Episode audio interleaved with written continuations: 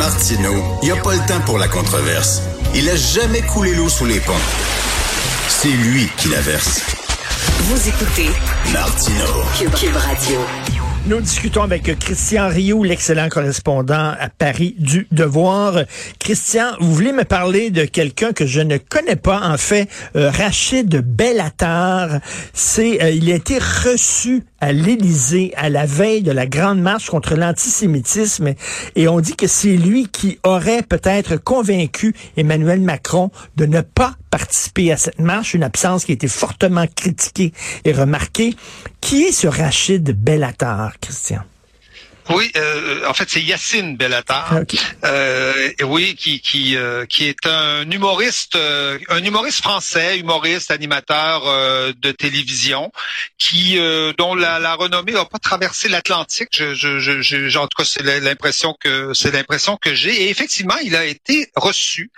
Euh, à l'Élysée, juste avant la marche, la grande marche là, qui s'est déroulée euh, pas ce dimanche-ci, mais le dimanche, euh, le dimanche précédent, contre euh, contre l'antisémitisme et où Emmanuel Macron a été absent. Et ce qu'on dit, c'est qu'il aurait effectivement convaincu euh, le président euh, de ne pas y participer. On, on le décrit un peu comme l'antenne, le- l'espèce de taupe du président dans les banlieues dans les banlieues françaises.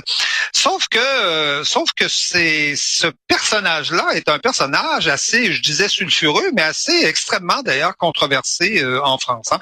Bon, d'abord, euh, euh, euh, disons qu'on n'imagine pas François Mitterrand consulter Coluche avant une grande décision en politique, ou je sais pas, François Legault consulter Rachid Badouri ou consulter un humoriste québécois avant de avant de faire un choix. Mais il semblerait que Emmanuel, Macron fait ça.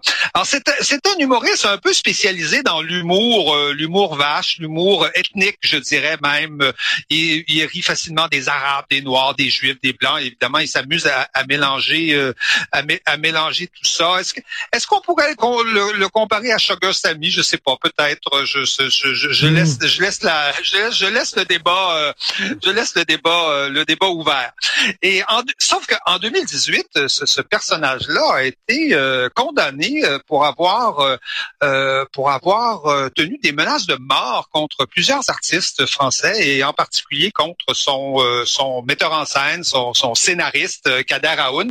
Et euh, il avait été condamné à quatre mois euh, de prison avec sursis Ben, euh, et, et à une obligation de soins.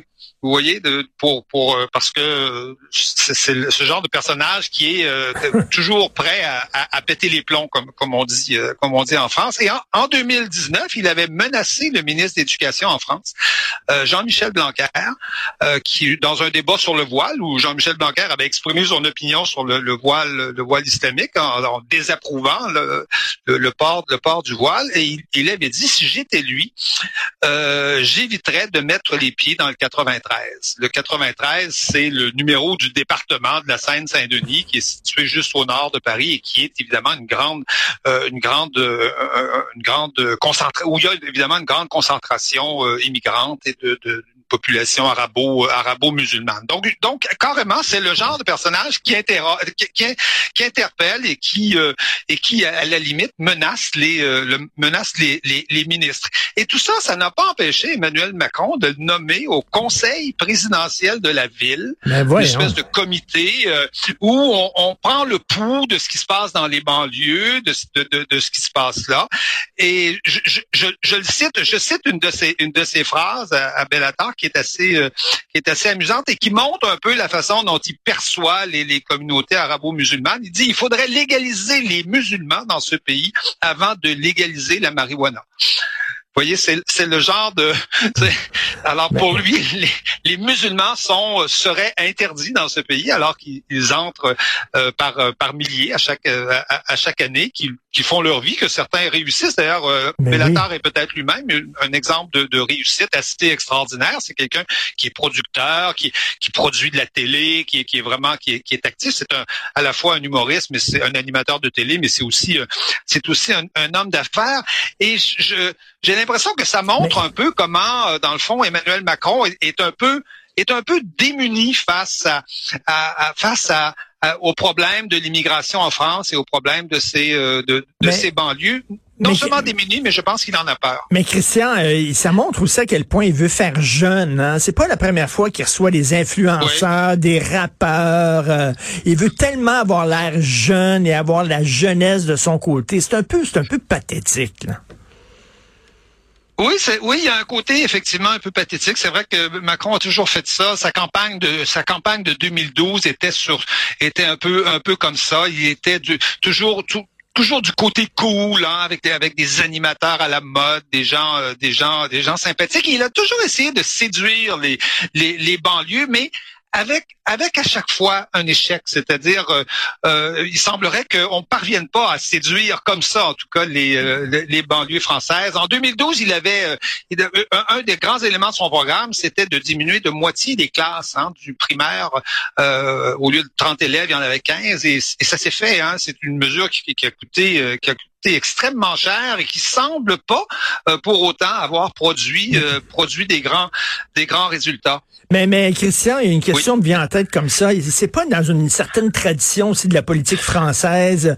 Euh, François Mitterrand a été très près de la gang de Touche pas à mon pote. Et puis, euh, il y avait il y avait le magazine Globe aussi qui finançait lui-même, je pense, ou son parti qui finançait le magazine Globe. Et c'était tout un, rassemblement de gens branchés, justement. Et, il n'est pas tout seul à faire ça, Macron. Là. Mitterrand le faisait ça à sa façon. En fait, en fait quand quand, quand vous nommez euh, Mitterrand, je pense que c'est le premier qui a vraiment commencé à, à essayer de, de, de, de, se rapprocher de ces milieux-là, de les, de les séduire, mais à chaque fois, à chaque fois, c'est, un échec. Hein. Les, les je sais plus combien, 20 euh, euh, ou, ou 15 ou 20 politiques de la ville que la France s'est donnée, parce qu'on appelle ça une politique de la ville. Vous savez, c'est très sophistiqué comme nom, mais en fait, c'est une politique pour les banlieues. Euh, et, et, et ces, ces 15 ou 20 politiques n'ont jamais donné de, de, de, résultats. Au contraire, la situation a toujours empiré. Et je vous dirais que on, on, on passe de la, de la tentative de séduction de ces de ces populations-là à la peur de ces populations. Et je pense que pour Macron, on est passé du, du de, de, la séduction, de la tentative de séduction à, la peur, parce que Emmanuel Macron, je pense, a une peur bleue de, de, de, des émeutes dans les banlieues. Il y en a eu au printemps, il y en a eu au printemps dernier, et, il a une peur bleue à chaque fois que euh, en une fraction de seconde, en, en une journée, ces, émeutes euh, reprennent, euh, se mettent à exploser en France. Et je, pense que Macron, en tout cas, est, le personnage qui est passé de la, tentative de séduction à la, à la véritable peur de ces euh, de ces de ces banlieues-là, comme si en fait il y avait et on le dit de plus en plus comme s'il y avait deux peuples en France, hein, comme s'il y avait à euh, chaque fois et, sa décision de ne pas participer à la marche euh, contre l'antisémitisme, euh, c'est ça, c'est-à-dire c'est pas c'est c'est pas pour c'est pas comme Mélenchon fait pour séduire un nouvel électorat parce que cet électorat-là, il, je pense qu'il l'a qu'il l'a perdu quelque part à cause des mesures qu'il a pris qu'il a pris pendant ses deux mandats, mais c'est c'est par peur, c'est par peur de déclencher des émeutes dans, les mais, mais, Christian, on parle beaucoup ces temps-ci du déni de science, hein, ne pas ne pas s'appuyer sur la science, sur des faits. Il y a des gens sérieux qui ont étudié les banlieues. Monsieur Ben Soussan, avec son livre Les territoires perdus de la République, c'est un travail de, de fond, c'est un travail de longue haleine, c'est un travail extrêmement sérieux. Pourquoi il ne travaille pas avec des gens comme ça plutôt que des humoristes comme Bellatar? Franchement. Écoutez, ça serait, euh, ça serait reconnaître. Euh, ça serait reconnaître qu'il s'est trompé depuis le début. Et ça, je vous dirais que pour un homme politique, c'est très, c'est très difficile. C'est, une chose très, très, très difficile, peut-être encore plus en France, euh, en France qu'ailleurs. Mais vous avez raison, des gens comme Ben Soussan, le rapport au bain en France avait décrit véritablement comment ces territoires-là de de plus en plus, dans le fond, n'étaient plus en France. Ces populations ne vivaient plus en France. Ils vivaient avec des mœurs, évidemment, qui, sont qui sont les mœurs arabo-musulmanes.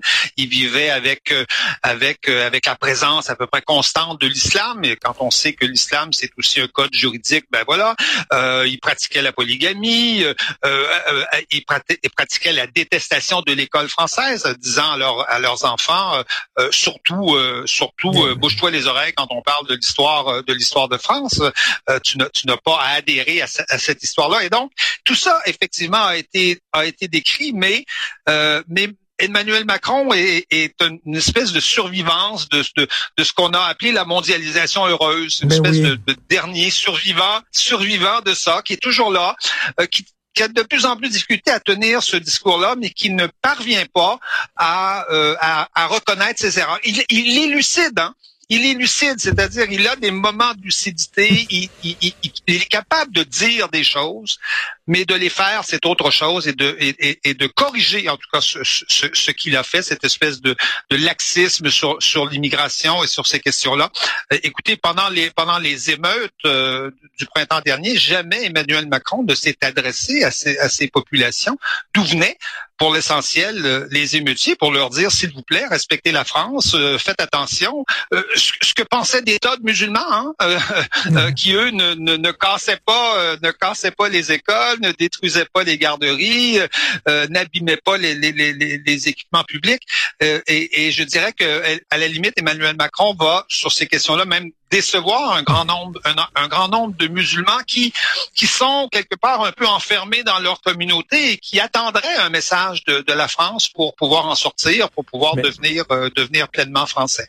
Mais mais c'est une preuve totale de, de ce qu'on appelle la politique people, c'est-à-dire se faire photographier, se faire filmer avec des gens euh, aimés du public, des rappeurs, des vedettes, des animateurs euh, d'émissions, des humoristes. Donc, Monsieur Bellatar, maintenant, qui c'est un conseiller spécial du président de la République. C'est hallucinant, seulement en France. Merci beaucoup, Christian Rio. On continue à vous lire dans le devoir. Merci. Bonne journée.